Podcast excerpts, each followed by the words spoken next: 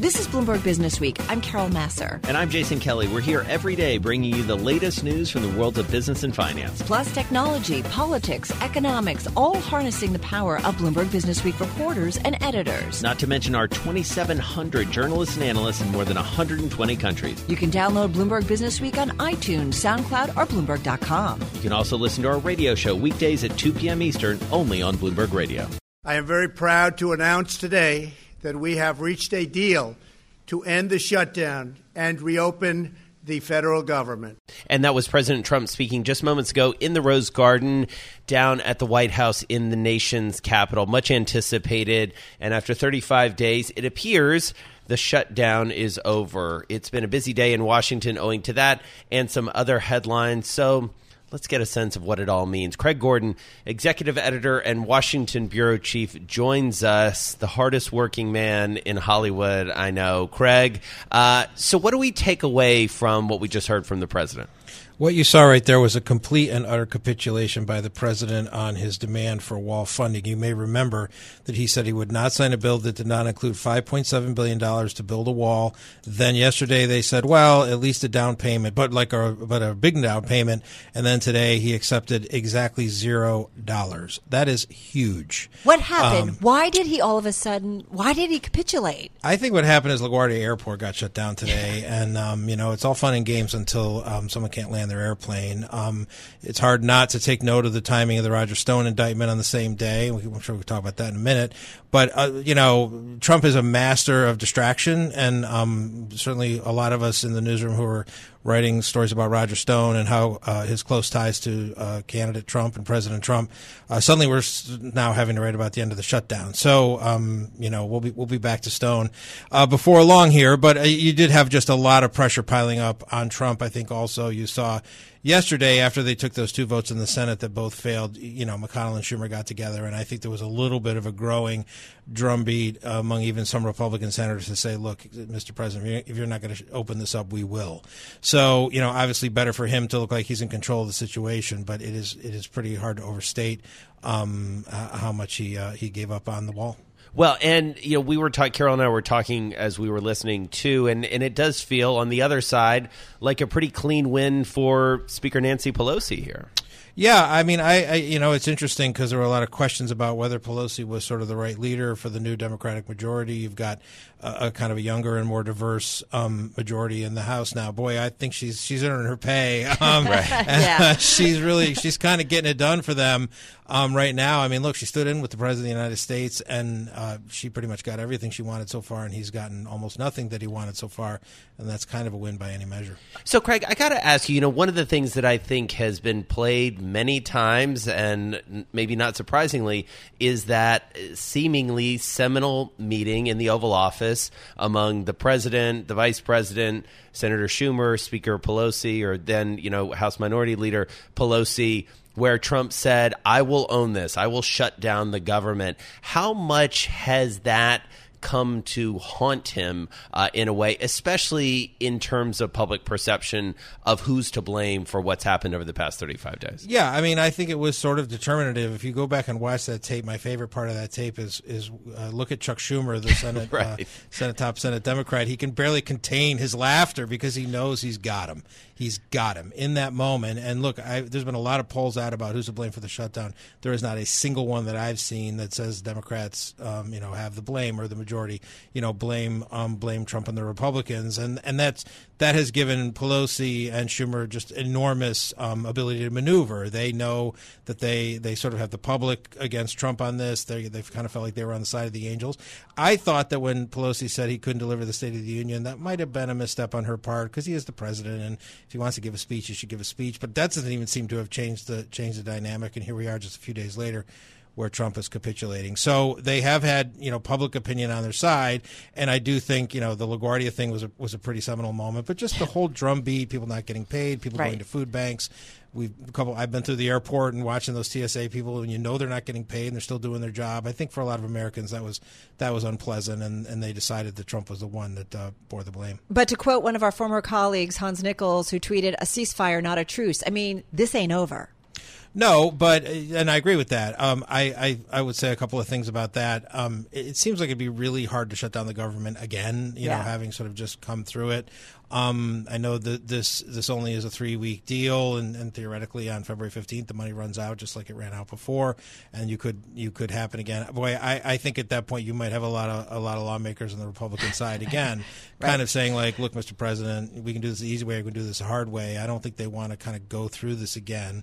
Um, and and secondly, you know, it, again, is, you know, I've said it about five times, but there's no way there's no way to look at this except that Trump caved. I mean, Nancy Pelosi yeah. knows that, Chuck Schumer knows that, Democratic Party knows that, and so the idea that he comes back three weeks later playing a stronger hand and having a better chance to get the wall, I, there's no version of politics that I, am familiar with where that's true. So, Craig, is the pressure? So let's let's talk about you referenced Roger Stone today because you're right. We came bang out of the gate this morning. I'm reading in, you know, and this was the big story, and I thought this was going to be the big story in addition to the shutdown, but really the big story out of Washington. So Roger Stone, longtime Republican strategist, sometime confidant of the president, charged with obstructing Special Counsel Robert Mueller's investigation of Russia Russian interference in the 2016 uh, elections. So, is that investigation getting to the president? Yeah, I mean, uh, you know, we don't know where this is all going to lead. I, I think of it a little bit like concentric circles with Donald Trump in the middle, you know, and, and Mueller has been moving through those. Uh, Manafort first, that was kind of low hanging fruit. Uh, he had some, you know, some filing violations and uh, et cetera. That was kind of an easy one. Once they raided Cohen, that was one circle closer to Trump. They got all the, you know, the records from from his hotel room and all that stuff.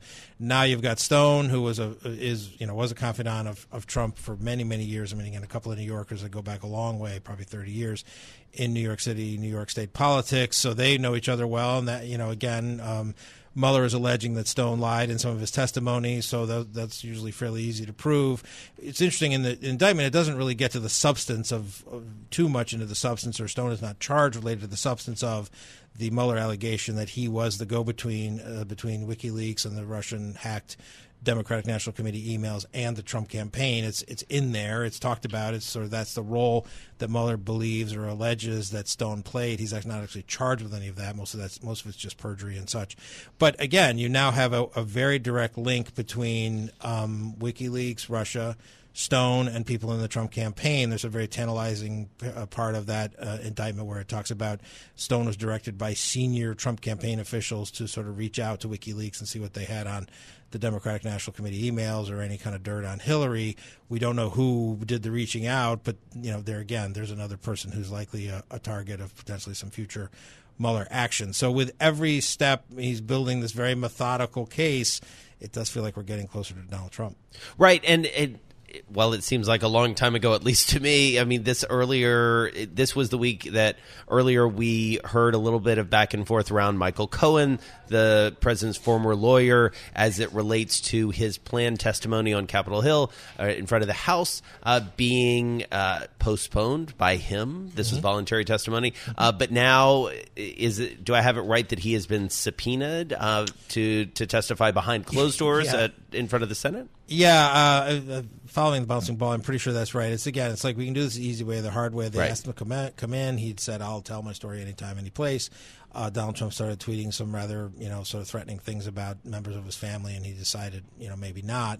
Um, but they can subpoena him. Democrats, uh, you know, have subpoena power. They they can bring him in to talk. And again, probably nobody on earth except Donald Trump himself knows more about Donald Trump's business dealings than Michael Cohen. Um, Roger Stone, again, we can presume was in, we know was in close contact with Trump off and on during the campaign. Uh, Manafort, again, was right in the middle of the campaign along with his associate Rick Gates. So, Robert Mueller knows a lot of things right now, um, and as I say, I think I, I don't want to use the cliche of tip of the iceberg because it's hard to know exactly where in the iceberg we are right. in terms of the Mueller investigation. But I think you know, again, even in the Stone indictment, there's nothing specifically you know laying out point by point the the uh, alleged ties between Stone, WikiLeaks, and the Trump campaign and all that. But it's all there. It's all like right there in there, and you can only presume that Mueller has a lot more to say on that. That puts people like Stone and others from the campaign much more directly in in the middle of that. And now you have a situation where you have uh, essentially a U.S. presidential campaign seeking information from a foreign government. Um, that's you're not supposed to do that. Um, and right. so well, you know, I, it seems like Mueller uh, is heading in that direction. So if that's ultimately where we end up, Craig. I mean, what could potentially happen? So, does that mean you have charges against a sitting president? I mean, legally, like this is kind of a new world for us, no? So, if that indeed is how it, it plays out, how would it play out. Yeah, I mean it, it's it's a little hard to tell. I, I do think we're we're kind of back to the old like what did the president know and when when yeah. did he know it um, from the days of Watergate. Um, and that and that we don't know. Um, I mean, just to be fair to all involved here, we certainly have a lot of people who we know talk to Donald Trump, Paul Manafort, um, Roger Stone, people like that, and Michael Cohen in pretty close proximity to some to some bad and and uh, likely illegal things.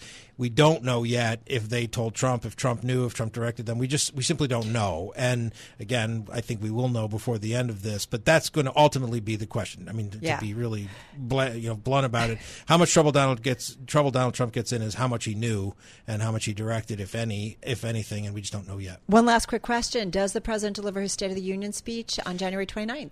Um, I don't think it'll be on the 29th because that'd be a pretty quick turnaround, just almost logistically. But we actually were watching the watching the Rose Garden event that just happened to see if he would sort of say at the end, and oh, by the way, I'm going to give my speech on X date, which, which he didn't do. So stay uh, tuned. more more to come on that, right?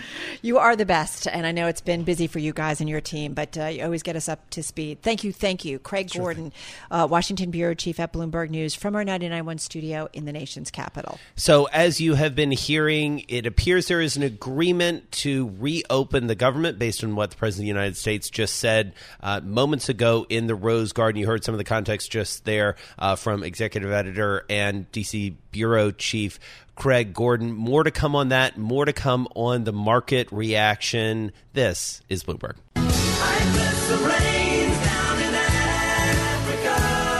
Hi, Jason. Jason's dancing. that's one the of the greatest. I, I think that is widely considered one of the greatest songs of all time. It kind of is one of the greatest songs of all time. Lots of stuff on YouTube, different versions. I love it. Anyway, there is a reason we're playing that song because in our weekly look at venture capital this week, uh, we often talk about emerging markets being hotspots for trying ways of doing things differently, and it's often out of necessity, which is may explain why we're seeing kind of financial innovation and more in places such as Africa. See, I made the connection. I got it. Okay, good. Jake Bright knows a lot about that. He's the author of The Next Africa. He's also a contributor to TechCrunch. He's been spending some time over in Africa. He's usually based in Hartford, Connecticut. He found our way to, or found his way to our Bloomberg Interactive Broker studio in New York. Nice to have you back with us. Great to be back. Happy New Year. Thanks. Same to you. So tell us about what's going on in terms of Africa. You actually spent some time there recently. Yeah, I spent a lot of time uh, last year in the startup markets. We um, working with TechCrunch. We did the second startup Battlefield Africa in Lagos. A thousand techies show up. Fifteen of the continent's top startups show up to pitch off against uh, VCs from around the world. And I also recently did a study with Crunchbase where we did a scrub of all the Africa focused VCs in the world and quantified the top viable, put them on a list and and um, did a little work on that. Is there a lot? Well, what we came up with, and we we qualified viable as focused on Africa with seven to ten investments or more, um, venture funding from seed to series stage, and we found 51 viable Africa-focused VC firms globally, hmm. which is actually a pretty big number yeah. considering that this this market's been around for a while, but five to seven years is really when a big chunk of the growth has happened.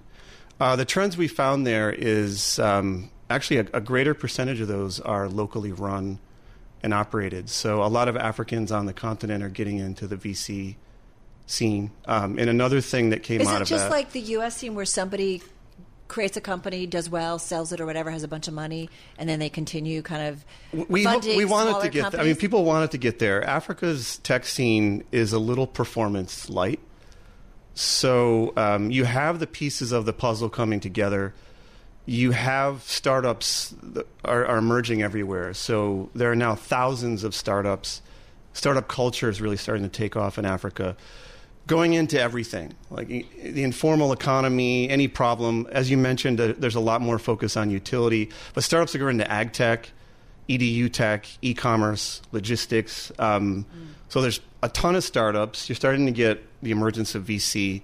Um, the big global tech names are moving into Africa, Facebook, Google, Uber. Right. But per, the, the market is still pretty performance light. So there's not been a big IPO yet on a major exchange. You have one unicorn, and there aren't a lot of exits. So those events aren't there yet, Carol, but you're getting people that were already in the startup scene and also some people who are in later stage successful startups starting to invest in form VC funds. And in terms of inbound money, I think we're interested in that in part because we just had a story a couple of weeks ago in the magazine that was talking um, about how the Chinese have really invested very heavily in both physical infrastructure and also, you know, different types uh, of companies, especially technology companies. Mm-hmm. The U.S. has pulled back uh, of late, at least from a sort of governmental perspective. And you worked in the Department of Commerce, you sort of understand international finance better than uh, most people we talk to, and certainly more than I do. What are the dynamics of inbound capital at this point? Well, there's a really strong position uh, from the U.S. and it's not just it's inbound capital, but a lot of these big tech companies are also writing grants to okay. hubs. Um, like Facebook sponsored TechCrunch Startup Battlefield Africa, which gave seed money to a winner. Yeah. Um, you also have, you don't really have some of the big US VCs aren't necessarily carving off parts or creating new funds to focus on Africa, but they're doing individual rounds. Okay. And you have some interesting stuff, like, for example, the, the one unicorn on the continent um, based out of Nigeria, Jumia.com. One of the big investors in them is Goldman Sachs. No kidding. There's a little venture group within Goldman Sachs that's yeah. been investing. Goldman just did another big investment in Andela, which is a tech talent coding company of $100 million. So when it comes to ties, and also when you look at China, when it comes to ties between African tech in the U.S. commercially, um, they're actually much stronger, I would say, with the United States and the huh. U.S. tech community than they are with China. And one final thing to add is a big driver of Africa's tech sector and also VC is the big diaspora here in the U.S. Okay. So, so many people that are in African tech are coming from immigrant backgrounds, are leaving. Some people, like Tayo Oviosu, who's the CEO of Paga, this fintech company, in Nigeria quit jobs in Silicon Valley to actually go home. So there's a lot of cultural ties that are driving the, the digital and the economic ties. Um, pretty pretty fascinating. Just real quickly, thirty seconds, because you were in Nigeria. Is that kind of the center where it's all happening, or what? Um, Africa's Nigeria is becoming it's becoming really the center for tech growth. Or huge continent in, in Africa. Uh, it has this thesis where it's it has the largest population and largest economy. Right. It also has a big diaspora. So, in terms of VC growth, in terms of viable startups, in terms of performance by startups, um, Nigeria is kind of the, the, capital on the continent now. We love talking with you. Yeah. Thank you so much. Thank Look you. forward to it next time. It was great to kind of get your insight about what's going on. Hey, Jake Bright, he is contributor to TechCrunch. Uh, he's also author of The Next Africa, so check that out as well. Based in Hartford, in our Bloomberg Interactive Brokers studio. You are listening to Bloomberg Business Week. Carol Massar, Jason Kelly on Bloomberg Radio. Move around. Motion creates the motion. I feel the earth move under my feet. You move like they do. I've never seen anyone move that fast. Shake. Shake. All right, people, let's move like we've got a purpose.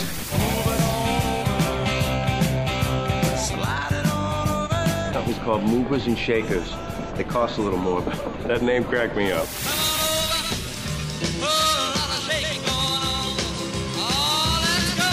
Bloomberg Business Week. Movers and Shakers with Carol Massar and Jason Kelly on Bloomberg Radio.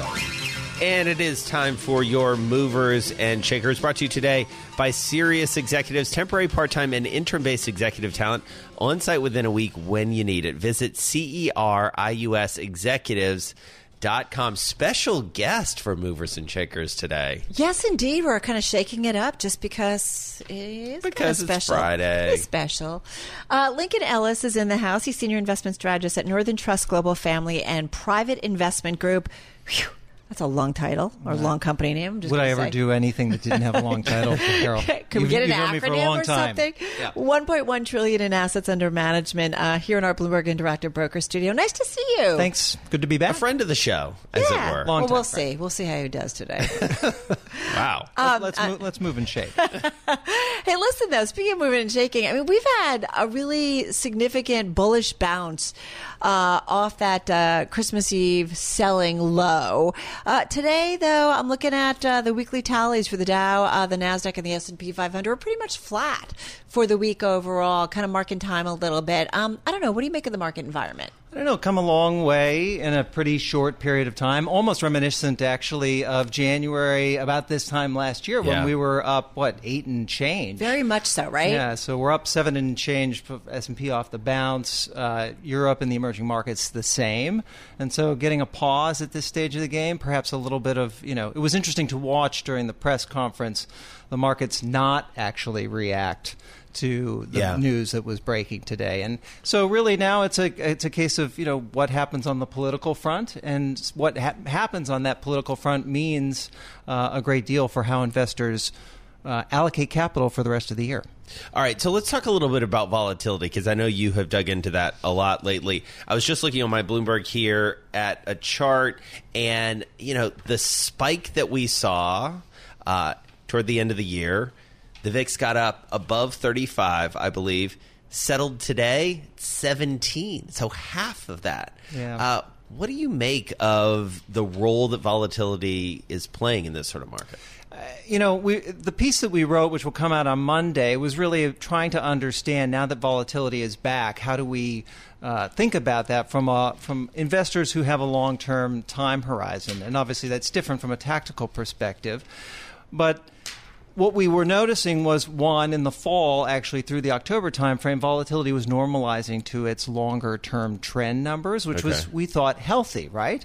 When it spiked in December, uh, that's less healthy, but in the context of what we saw looking out over the horizon in terms of the broad based health of the global economy, we thought to ourselves, perhaps this is a time when investors could look through sort of the near term worries that were upsetting the market and that the VIX was vocalizing. Well, go back. I mean, I'm trying to remember. I mean, it was pretty ugly in that fourth quarter, but it were we overdone in terms of the pullback that we saw in equities? I think everybody wanted to take some of the air out of the equity markets a little bit because it had just been a move up. You're smiling at me, but I mean, it's just like. But then we got the. Ba- I'm trying to figure out what's the right thing. Was it that significant pullback? Is it the most recent pullback? Uh, most recent bounce back? A little bit of both.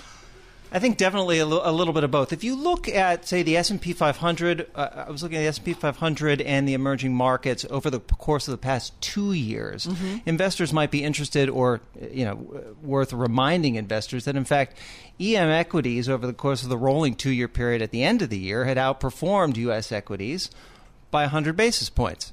Now, the ride that investors took over those two years are very different rides, right? Right. Up 37% in EM in 2017 and then down 14% Right. the following year.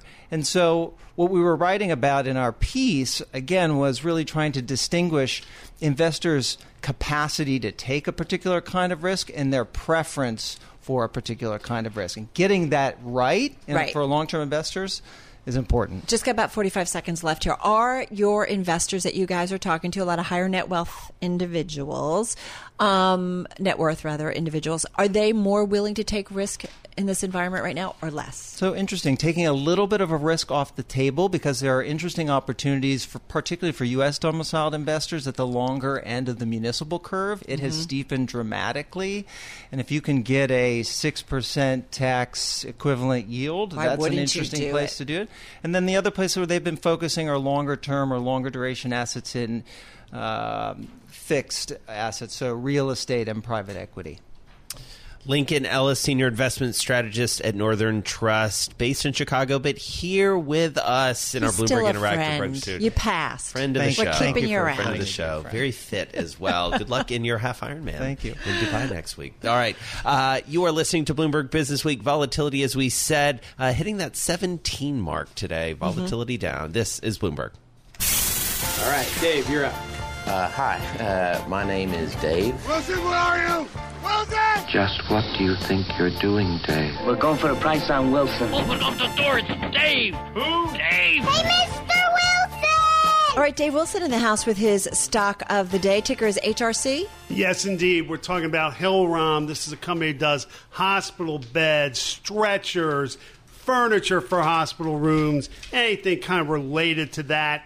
Uh, they were separated in 2008 from a casket maker, Hillenbrand Industries, uh, and since then, I mean, it's been mostly up. You know, the stock climbed more than 12-fold since U.S. shares entered a bull market in March 2009, and the gains kept going in the last few quarters, even though earnings reports weren't always well received. Well, they came out with uh, fiscal first quarter results today, and the outcome was more favorable. Hillrom's earnings and revenue last quarter beat analyst average estimates in the Bloomberg survey. Company re- reaffirmed its full year sales forecast while trimming its profit outlook just because of an accounting change. Hillrom rose to a record after the results. The shares gained as much as 8.5% during the day, backed off a bit toward the close, nonetheless, still up 4.9%. Stock is up almost 16% so far this year already. This is Bloomberg Business Week with Carol Massar and Jason Kelly on Bloomberg Radio. So, Carol, you know, one of the biggest stories right now, and we talk about it in the magazine this week. Yes. Even though it's taken a backseat of sorts to the shutdown, is the trade negotiations between the United States and China. It's, not, it's another one of those things, a big issue that's on our list of worries when it comes for uh, it comes to investors. We're about five weeks, in fact, away from a deadline for the U.S. to escalate tariffs on a bunch of Chinese goods. Let's get into this. With us uh, is former Democratic U.S. Senator from Montana, former U.S. Ambassador to China during the Obama administration. Max Baucus is back with us, and he joins us uh, from the nation's capital. Hey, Max, so nice uh, to have you with us uh, once again. How do you see where you know have we made some progress? Do you feel like when it comes to the U.S. China negotiations?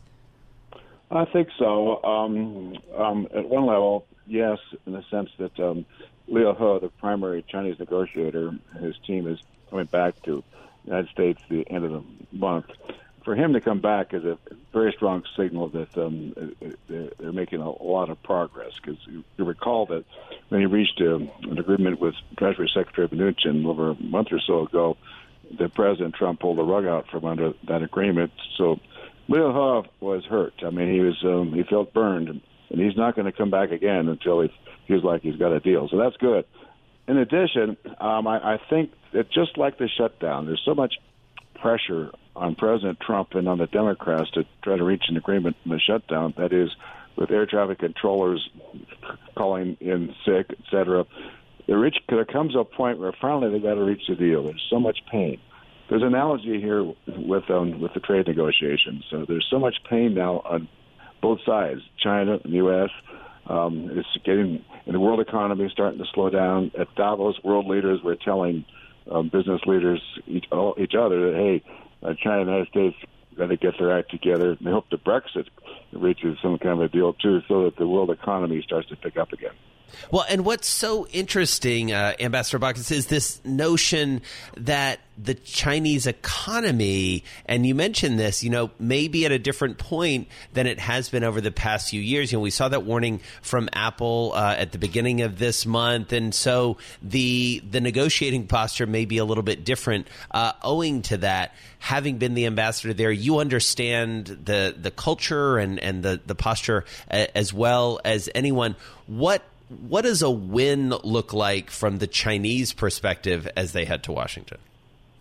Well, um, um, President Xi Jinping and the Communist Party have, have only one interest, and that's maintaining power.